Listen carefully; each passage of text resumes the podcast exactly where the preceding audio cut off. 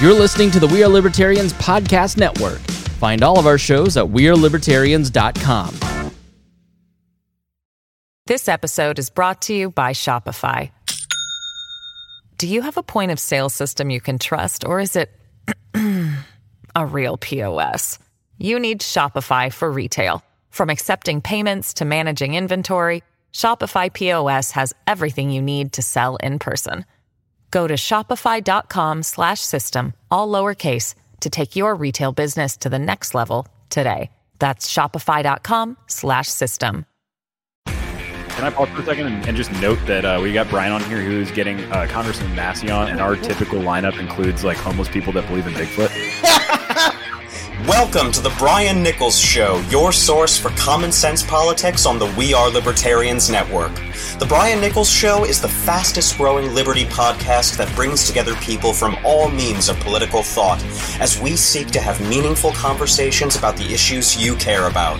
At the Brian Nichols Show, our goal is to leave the audience educated, enlightened, and informed. And now, your host, Brian Nichols. Well, I gotta say, it was definitely a, a nice surprise for my birthday this year. I I ended up I got money from the government instead of me giving them money because obviously my birthday was on tax day, and and the fact that uh, I was getting a, a twelve hundred dollar check from the government on my birthday was I'm gonna say it was a nice surprise. Uh, but hey, at least it was a little bit of the money that I've I paid in taxes. But I'm I'm going down a rabbit hole. You guys are here on the Brian Nichols Show. Yes, I am your humble host, Brian Nichols, and you are here on the uh, the Brian Nichols Show, part of the We Are Libertarians Network. And uh, of course, you are here uh, for uh, uh, as always a, a phenomenal guest joining here on the Brian Nichols Show because my goal here on the Brian Nichols Show is to bring on people who are infinitely smarter than me, and today is no exception. As today I am joined by libertarian economist and former uh, senior fellow at the Cato Institute, Dan Mitchell. Uh, now, Dan, Dan is well known within libertarian politics, um, specializing fiscal on fiscal policy as well as particularly uh, focusing on tax reform, international tax competition, and the economic burden of government spending. Prior to joining uh, institutions like Cato, um, Dan was a senior fellow at uh, organizations uh, more the conservative ilk like Heritage Foundation and economist for Senator Bob Packwood and the Senate Finance Committee. His work has been published in numerous outlets, including the Wall Street Journal, New York Times, Villanova Law Review, Public Choice, Emory Law Journal, Forbes, USA Today, Offshore Investment, Playboy, and Investment Investors Business Daily. He's appeared on all major TV networks and has given speeches in almost 40 states and more than 30 countries. He earns a PhD in economics from George Mason University, and he joins the Brian Nichols Show today to discuss a very important question, and that is, what is a temporary trade-off between health outcomes and economic outcomes as it pertains to the, our response to the COVID-19 pandemic here in the United States? So, without further ado, on to the show, Dan Mitchell here on the Brian Nichols Show. Uh, glad to be with you. Absolutely glad to have you, sir. So, you are a public policy economist uh, hailing from the great Washington, D.C., our, our wonderful capital of the United States. But right now, it has been um, more affectionately labeled as the swamp. So, let's kind of start out this, Dan. Let's let's show the folks out there in, in uh, the greater uh, United States podcasting world that you are not a swamp creature and you are one of the good guys. So, let's kind of walk through um, your, your bio and kind of explain um, how you got to uh, where you are in libertarian economics today. Well, the first thing I'll say in my defense is that I'm not actually in Washington D.C. I'm in Fairfax, Virginia. There we go. Uh, and, and I am outside the Beltway. Uh, you know, the the the I four ninety five Beltway that circles Washington. Uh, the old joke is if you're inside the Beltway, you're in the bubble. You're part of the swamp. You uh, you've been co opted by big government. So I like to think where I live and where I happen to be right now, I'm at least semi insulated from the corrupting forces of uh of Washington D.C. uh, but to, to, answer your question, uh, I came to this area for my PhD at George Mason University, which is actually less than a mile from my house. Uh, that's a great center for free market thought, public choice scholars, Austrian school experts. Uh, and once I got here and started working on my PhD, I started working in the think tank world. I uh, did a little stint on Capitol Hill for Senator Packwood and the Finance Committee many years ago. Uh, but most of my career has been at the Heritage Foundation and the Cato Institute, and now I'm chairman of the Center for Freedom and Prosperity, which is a, uh, a smaller think tank focusing especially on international economic issues. So nowadays, what would you say is your primary focus as you're we're taking a look into uh, to economics? Is there any particular area you like to uh, to specialize in? For most of my career, I have focused on fiscal policy, uh, taxes, tax reform, tax competition, uh, the economic burden of government spending, uh, issues related to things like entitlement reform, uh, decentralization of government activities. Uh, but of course, in the last uh, couple of months, I, have written so many things related to coronavirus uh, because it is literally draining, I suppose not literally, figuratively draining the oxygen out of the room. And so every so often I can't resist. I'll write about other things because I have a, a daily column that I put out at uh, uh, International Liberty. Uh, just any search engine, type in Dan Mitchell blog, it'll be the first thing to come up. But again, for the last two months, it's uh, coronavirus, coronavirus, coronavirus. and understandably so, right? I mean, obviously, we have not seen something of this global scale in, in I mean, I want to say probably World War II, but even still, the economic impact that we're seeing really as not only a nation, but as a, as a world is really government saying, stop, like, complete stop on all you know production on all on all commercial activities and it's it's really it's kind of weird to experience this firsthand because it and, and the way I actually heard it explained, I, I, believe it was Peter Schiff who said this. It was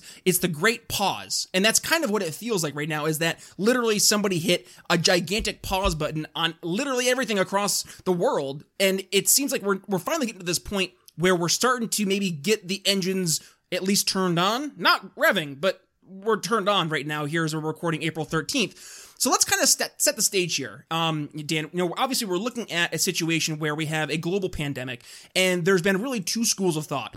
Uh, one is shut everything down, like close everything. The the folks who are at the highest risk, we need to take their lives and their livelihoods into consideration the most because they are the most at risk for this very dangerous disease. On the other hand, and this is the argument that I want to have you come into the, the show today, is that our response, this economic response that we're making uh, in terms of shutting quite literally everything down, yes, can stop the spread of COVID to those um, at-risk folks. And I, you know, we could even go into the the questions: Is it actually the most effective means? But then the the flip side, and that is the economic impact. And and you mentioned um, your your blog, uh, International Liberty, and you wrote an article about this way back. I say way back because it feels so way back. Um, about three weeks ago, uh, March 24, the temporary trade-off between health outcomes and economic co- outcomes, and that's partly why I want to have you in the show today, Dan. Actually, I'd say it's probably the main focus because I have seen this this two schools of thought. Either A, you want people to be able to go into the workplace if they are not at risk, or if they are at the very least lowest risk categories, to be able to still keep things going. The other camp saying, don't you care about people's lives? Don't you care about the people who are sick? So as I've set the, the stage here for you, Dan, take that argument and and let's kind of walk through what is the best way or at least the most ec- economically rational logical rational way to approach this uh, coronavirus covid-19 pandemic that we find ourselves in today. The challenge of course with the caveat that there's still a lot we don't know about the disease uh, but the challenge that we face is that both sides have a lot of truth uh, there's no question if you lock down the economy, maintain very strong social distancing, uh, you can reduce the spread of the disease. On the other hand, when you do that, you're imposing tremendous damage on the economy.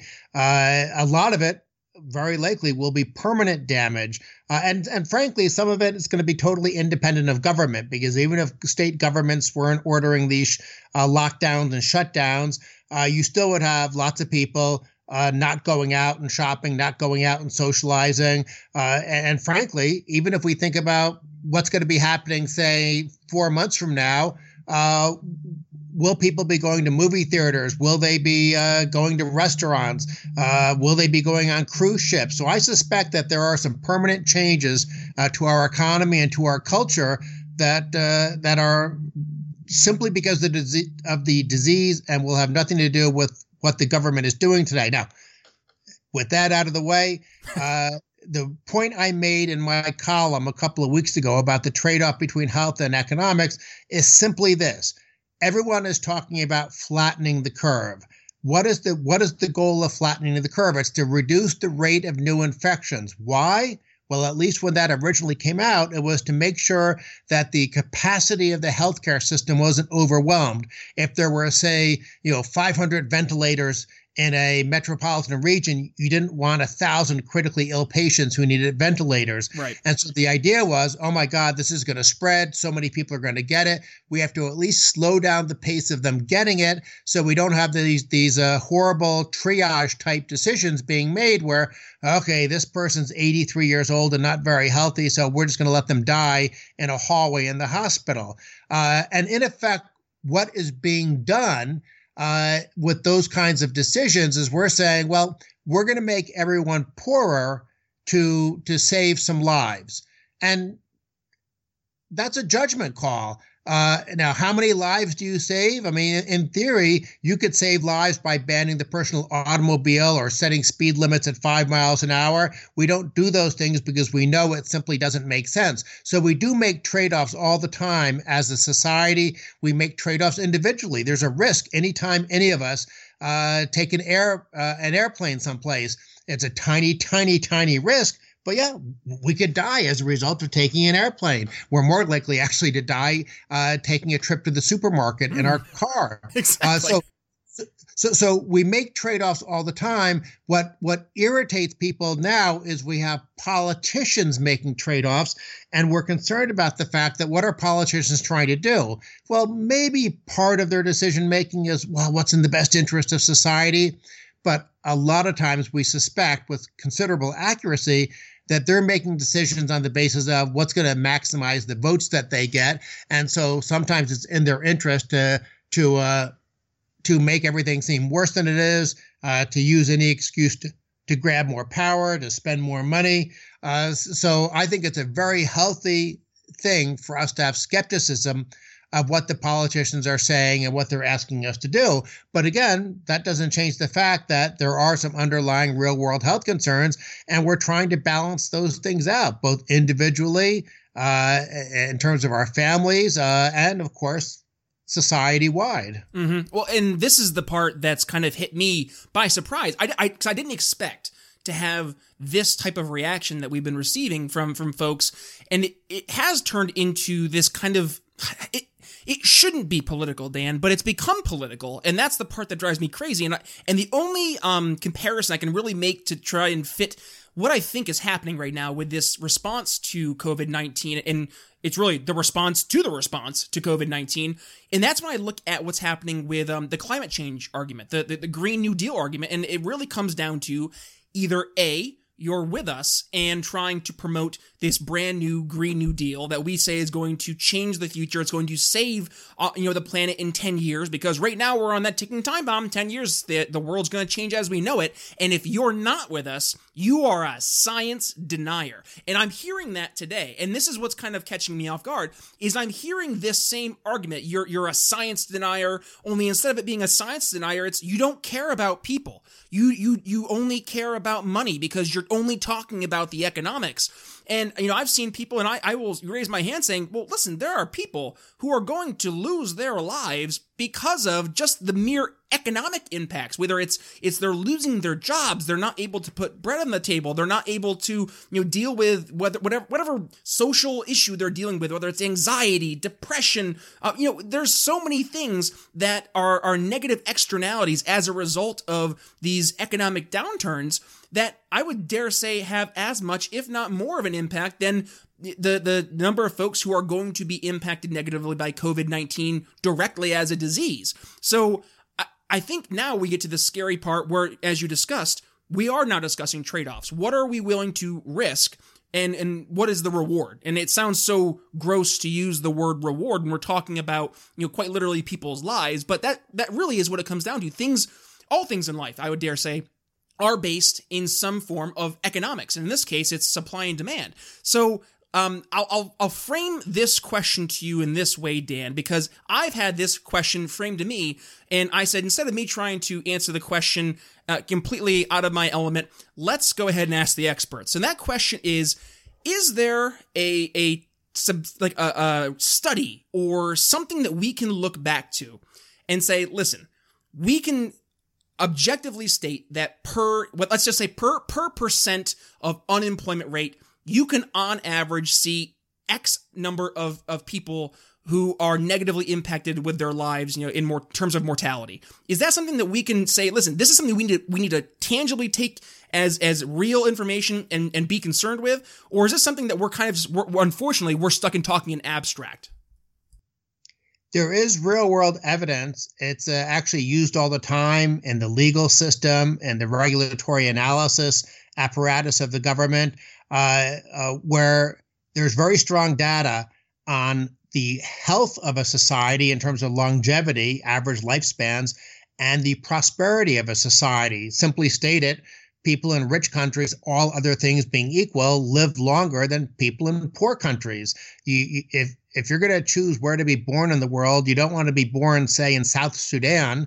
Uh, you want to be born in a rich Western society because your lifespan uh, will be much longer because you're in a healthier society uh, because of all the all the things that are made possible by prosperity, uh, whether you're talking about healthcare infrastructure, the quality of life.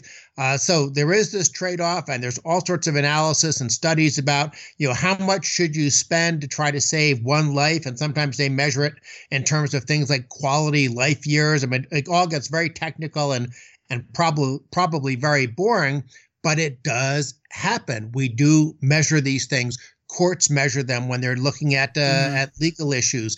Uh, regulatory agencies look at it. Uh, I just gave the example before about you know how much money do you want to spend uh, for a policy that would save one life. Well, right. in some cases, like mandating seatbelts, that actually by a by a traditional cost benefit analysis that saves lots of lives and it's very worth it because the cost of installing the seatbelts is so low Whereas the absurd example I gave you earlier about you know banning private automobiles or requiring five mile an hour speed limits, we instantly and naturally reject that because it's so preposterous. But given that we have what thirty thousand or something fatalities on the roads every year, well, what, what are you? You don't you want people to die? Why don't you want five mile an hour speed limits?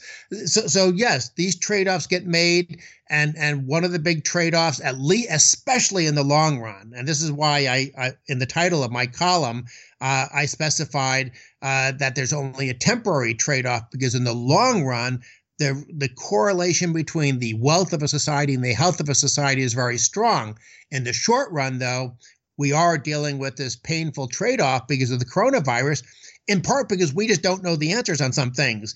And what's frustrating, to sort of get me back to one of my favorite topics, which is criticizing ineffective and incompetent government, it would be great if we were more like some of these East Asian economies uh, that were more decentralized and more market driven in terms of testing and, and personal protective equipment. South like Korea. I mean, look at South Korea. They, they had testing uh, readily available within weeks. Yeah. Now they've had to deal with being neighbors to China and all the viruses that have come out of China, SARS and things like that. You know, they're more sensitive to it. So I'm not really blaming necessarily uh, policymakers for our somewhat slower reaction, but I am definitely blaming the FDA and the CDC for having these just incredibly silly bureaucratic hurdles uh, where you can't uh, you can't start producing new equipment without getting uh, some bureaucrat to check you know five boxes on a form. Uh, you can't unveil a test without some lengthy, complicated uh, uh, FDA procedure for approval. I mean, in a normal environment, that kind of regulatory burden is a hassle it's like uh, you know driving over a bumpy, curving road when you'd rather just drive on a straight line to get to a certain destination. But but it's not a deadly thing. Well, when you're dealing with something like a coronavirus, the impact of these government rules people presumably are dying because the government's regulations are so inane and so senseless. These bureaucrats, these bureaucracies don't want to give up control. Uh, they think that somehow they're all knowing and all, and they should be all powerful in this field. And in reality, the lesson, one of the lessons we should be learning is that okay, if the government wants to say these are the the quality standards you have to meet for a protective mask, fine.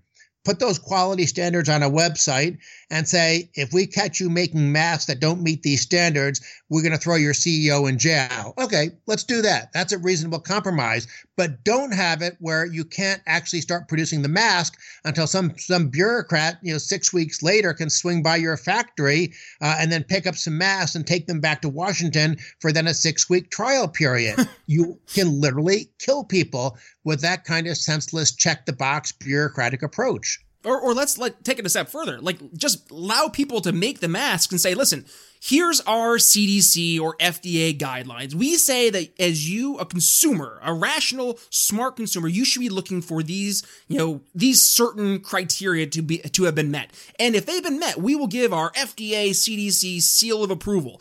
And you know that that product has been met by our standards to be a safe product. And if you don't do that, then well, I'm sorry if you don't if you buy a product that does not have our seal, then we and we can't be held responsible for whatever happens as a result of that. And and one no look further than than what we have with the supplement industry for for you know weightlifting and so forth. I mean, you can go to what bodybuilding.com and buy any supplement you want. Everyone says at the very bottom of it, this has not been approved by the FDA. But for some reason, the protein powder still helps me when I lift weights to get stronger and get bigger muscles. It's amazing how that works. And it's almost as if I don't need to be told by the CDC, by the FDA, what is and is not good for me that I, as a rational human being, can make those decisions for myself. And one thing that's been driving me crazy, Dan, and I'm gonna I'm gonna turn the conversation this way. It is the the argument that has been trust the experts and and I've been going crazy because I hear this this parroted quite a bit throughout not only the media but also from people by and large in, in everyday life it's saying trust the experts trust the experts and then I ask the question well which experts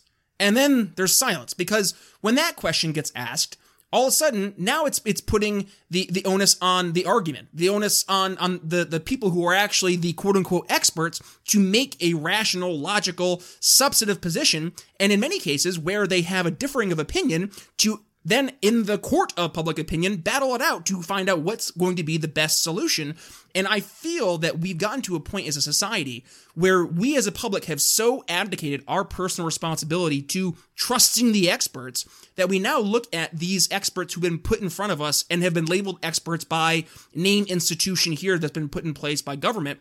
And now we're we're giving these people more and more um, credibility where i would dare say a lot of times they at the very least don't deserve it. But then we have experts. Let's just take you for example, right? An economic, uh, you know, a person who's I would say an, an expert in economics and free market economics at that. Yet people won't say look at the experts and then point to you when they're you know coming from the argument of more government. So I would say what would be the the free market economist's response to trust the experts? Should we really trust the experts or should we trust what makes sense? This episode is brought to you by Shopify.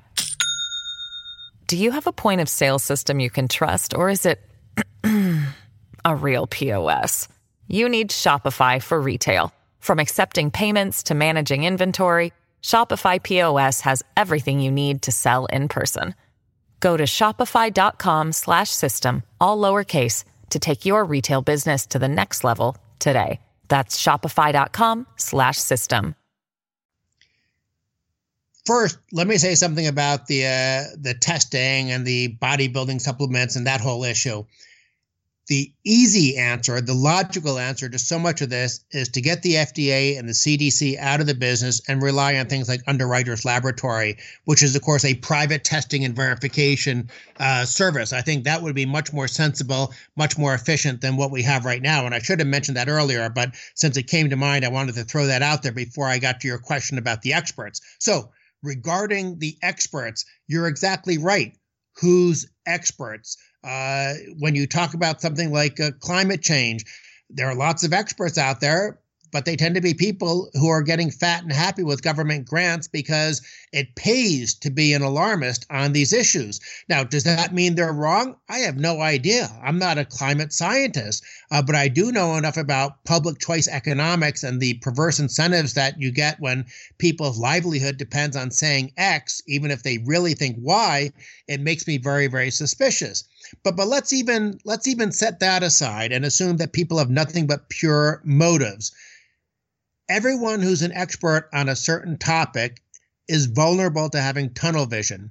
So if we took all the uh, 18th century French literature professors at a university and said, from now on, you're in charge of running the university, well, you'd probably have the best 18th century French literature department in the entire country. But would you have the right amount of biology professors, the right amount of uh, finance professors, uh, what would happen to uh, you know everything from you know the structure of the intramural program at the university uh, to the football team uh, to the you know the dormitory uh, building and stuff like that. Being an 18th century French literature professor is probably a wonderful thing, but that doesn't necessarily mean that you should you should be making the call on everything involved with a university. And likewise, if you're somebody at the CDC uh, or even, as much as I hate to say this, I'm sure there are some competent expert people at the World Health Organization. You probably do have a lot to add to the conversation, but does that mean that you're the only person who should say anything about this debate? Are you the only person who's qualified to look at these trade offs between, well, do you completely sabotage and kill the economy with the negative long term consequences that has on longevity, mental health, all sorts of aspects that we should be, that should be part of this conversation? Uh, of course, you want a broader array of experts even if we're talking about completely well meaning, completely intelligent people without an axe to grind, which of course is probably a little bit of a fantasy to begin with.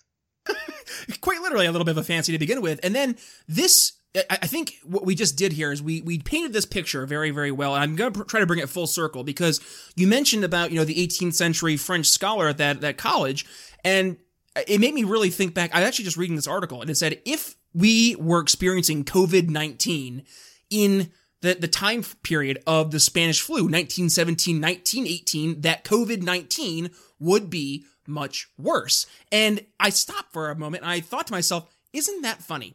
That they just completely acknowledged our entire position in, in a headline because what's different between 1918 and 2020? And the, the obvious answer is an increase in technology. An obvious answer is the increase in interconnectivity. Um, globalism, for whatever people want to argue about globalism, it's its pros, its cons. I don't care. The fact we are in a global society now, and looking at where we are 2020 versus 1918, I would dare say that the economic uh, conditions of people across the globe, and this is, can obviously be supported by em- empirical data, saying people are objectively in a much better position, you know, GDP per capita than they were back a hundred years ago, and it's because of those advancements, not only in technology, but because there was that incentive structure in place for, again, yes, an open economy, people being able to engage in commerce that created a situation where now we're dealing with COVID 19 and we're not seeing millions and millions of deaths. And I mean, we are we are so lucky to be in the the area the era that we are in currently. But i think we're almost forgetting the reason that we are in such a, good position is because we were in, in embracing and supporting these policies that were at the very least allowing things to progress.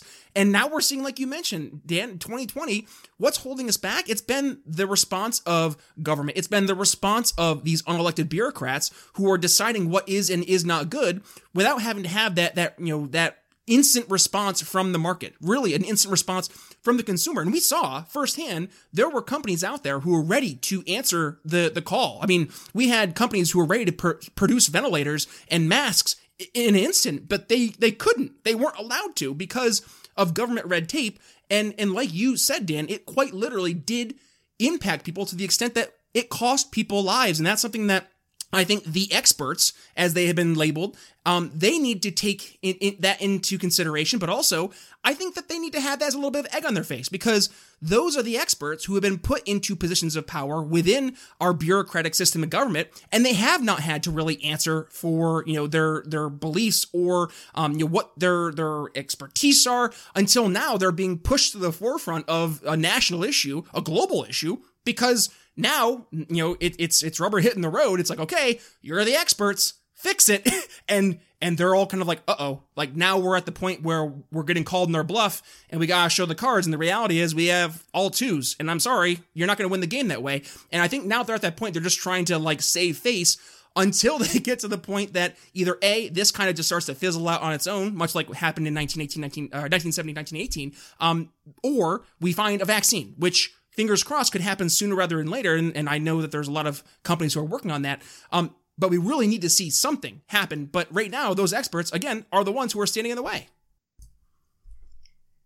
They are. They are standing in the way. And one of the things that I hope comes out of this whole exercise is that instead of just giving the FDA and the CDC a big budget increase, which is the normal let's reward failure approach that you get in Washington, I'm hoping, desperately hoping, that maybe somehow even some of the more statist oriented members of Congress will say, you know what? People died because we had too much bureaucracy. Uh, let's try to streamline this process. Let's shift to underwriters laboratory or or even if it's just that middle of the road approach I said where the FDA and the CDC put up guidelines on the internet and say, okay, anyone who can meet these guidelines can produce X, Y, and Z, and we're not going to try to require preempt you know approval ahead of time. There are all sorts of things we can do to either marginally or significantly make our system more flexible, more adaptable to dealing with this kind of crisis. So, um, maybe I'm just being naive, but I would think that this has been such a terrible situation that even some of the people I know in Washington who are on the left who always think government is the answer, I'm hoping that they're going to draw at least some right conclusions out of this in terms of what has to be done uh, to have us better prepared in the future. And one other thing I think uh, that might tell us something, although it's too early to to know what lessons we'll get out of it, uh, is different countries are trying different approaches. Uh, Sweden right now is uh, famous for having a more relaxed approach on this. Uh, now, having said that, a lot of you know, a lot of the people who are libertarian minded are citing Sweden, but at least in the short run, it appears that's a costly strategy with higher uh, infection rates and death rates than some of the neighboring uh, Scandinavian countries. However, uh, it could be that in the long run, Sweden comes out ahead because yes, they bit the bullet. They incurred higher infection rate, rates and death rates in the short run, uh, but enabled them to keep their economy a little bit more alive uh, and to get through the to have the in effect the the disease burn through the economy quicker. Now. It could be that maybe we learned that Sweden made the wrong calculation, but I'm glad that there are different approaches out there by uh, different countries so that we can hopefully learn from that experience as well. I mean, obviously, we mentioned the East Asian economies before. Hopefully, one thing we learn is that it's so important to have the capacity to test and to provide personal protective equipment.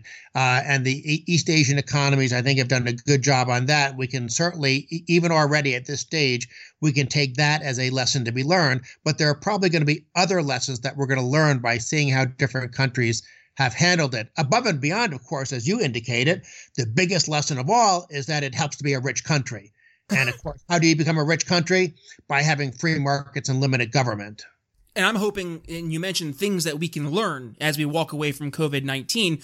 And I say walk away, we're just a month into it. Um, but, you know, I'm hoping that we can at least look at what the United States did and it was starting off as kind of this approach to federalism. And I don't want to get into another conversation about federalism because that's a, a, horse I've beaten a million times in the past here in the Brian Nichols show. Um, but at least from a federalist approach, we were seeing localities respond to the COVID uh, COVID nineteen pandemic coming to America in and they were doing it in in kind of this way that the Eastern Asian countries have, and and that we were seeing in Europe, where each individual state or each individual locality or municipality were making decisions. I mean, I in Philadelphia, we were closed down I, I, would say that the day after the NBA canceled their season. I mean, we we were ready to rock and roll, you know, in in quarantine a month, you know, ago, and and we're we're seeing our numbers kind of you know stay pretty stagnant. All things considered, um, you know, we we quote unquote helped, um, you know, was it cut the curve or, or spread the curve, whatever the heck it was.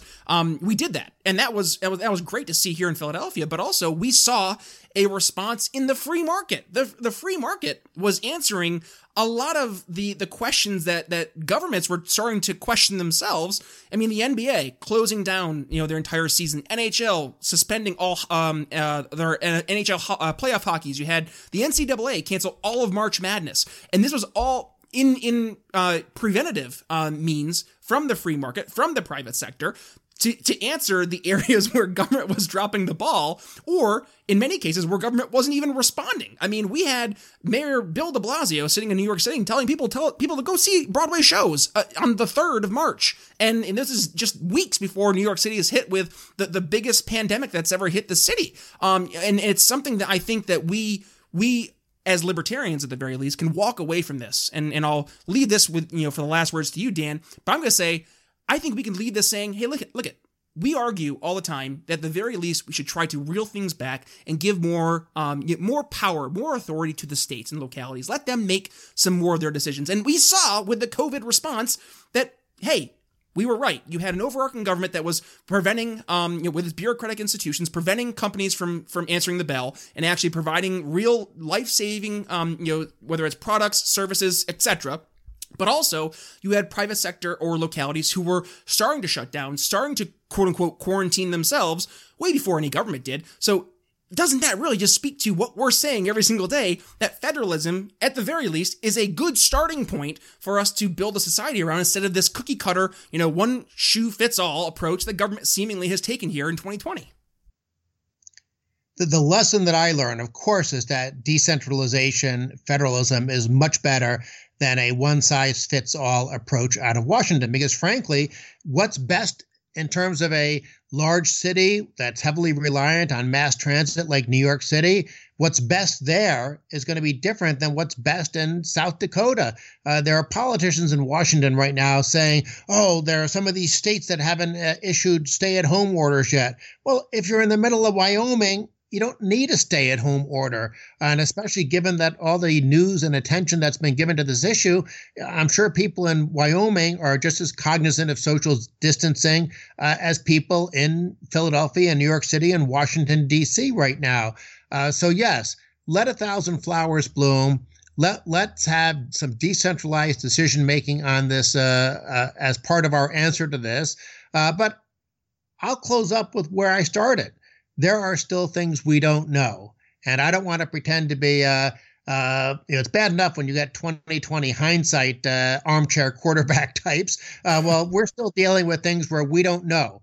Uh, all we can do is just hope and pray that we come out of this uh, with as little damage to our country and to our economy and to our to our families as possible. And and that's going to mean striking the correct balance, letting markets perhaps play a bigger role than federal bureaucrats and politicians and regulators, uh, and otherwise just hope for the best. Amen, Dan. Well, listen, I will go ahead and make sure I include all links um, to not only your social media, but also to all the great works you're doing, uh, specifically mentioning that at International Liberty, um, which again, I'll include the link uh, to that in the show notes as well. But just for folks who are listening along, where can they go ahead and follow you if they're interested in learning more about yourself, but also uh, interested in staying up to date with all the economic work that you're doing? Well, uh, the organization I uh, run, the Center for Freedom and Prosperity, is freedomandprosperity.org. But in terms of my output of material, probably the easiest and simple thing to do is either follow me on Twitter at Daniel J. Mitchell, uh, although I'm sh- sort of shadow banned. Uh, so maybe the smartest thing is just to go to my blog, International Liberty, just go to any search engine, type in Dan Mitchell blog, and somewhere sort of on the top right, uh, you can put in your email address and automatically every day uh, get the column mailed to you. I, of course, don't use the email address for anything else. There's no charge for it. Uh, I push out this material as part of the educational mission uh, that we have at the Center for Freedom and Prosperity. Awesome. Well, listen, Dan, it was an absolute pleasure, and uh, definitely we'll be sure to uh, be keeping an eye on how things transpire. And uh, as we, you know, looking back months ahead from now, we'll make sure we have you back in the show, and we'll do a uh, a post mortem of this conversation and see where things stand. And hey, maybe we'll be proven right. Who knows? Let's keep our fingers crossed. We have some good news. All right, folks. So that's going to wrap up my conversation with Dan Mitchell as we discuss the temporary trade offs uh, when we look at the trade off between health outcomes and the economic outcomes as it pertains to the COVID 19 coronavirus pandemic as we are here April 2020. And uh, this is a conversation obviously that needs to be had. Uh, so please be sure to share with family and friends because this is definitely a question that is airing on a lot of people's minds as we approach May and we're starting to really question, are we going to open up the country again? And I think, you know, we need to make sure we are, we are presenting a, a, a smart and well thought out, logical argument. And I think right here with uh, the conversation with Dan, especially, um, you know, as it pertains to his article, um, which I will obviously include as a link in the show notes, um, you know, speaks to exactly why it is so important. Do we get we get people back to work, um, but also doing it smartly. Um, so with that being said, guys, a couple of uh, housekeeping notes. Um, I had the up uh, the absolute pleasure of uh, joining our friend Kevin Warmhold over at his podcast, and uh, it's the Exchange, and we had a, a presidential debate um, between five of the uh, the Libertarian candidates: uh, Dan, tax agent Theft Behrman, Adam Kokesh, Sam Robb, Mark Whitney, and Ken Armstrong. And yours truly was a co-moderator. Um, so that was an absolutely phenomenal time. I will be sure to include the link to that debate in the uh, the show notes. But I'll also be doing a special re-air of this episode um, as a bonus in the next week or so. So if you uh, wanted to hold on to then, look for that re-air. Otherwise, you can go ahead and hunt it down in your podcast catcher, or uh, just go ahead and click the link right there in the show notes. So, guys, with that being said, it was an absolute blast. Uh, and as always, if you want to follow me on social media at B Nichols Liberty, uh, both on Twitter and on Facebook. But hey, you know what? I'm going to leave us there. It was an absolute uh, fantastic time with Dan Mitchell uh, as we discuss the temporary trade off for health outcomes and economic outcomes for the coronavirus. But signing off for Dan Mitchell, it's Brian Nichols here on The Brian Nichols Show. We'll see you next week. Thanks for listening to The Brian Nichols Show. Find more episodes at briannicholsshow.com.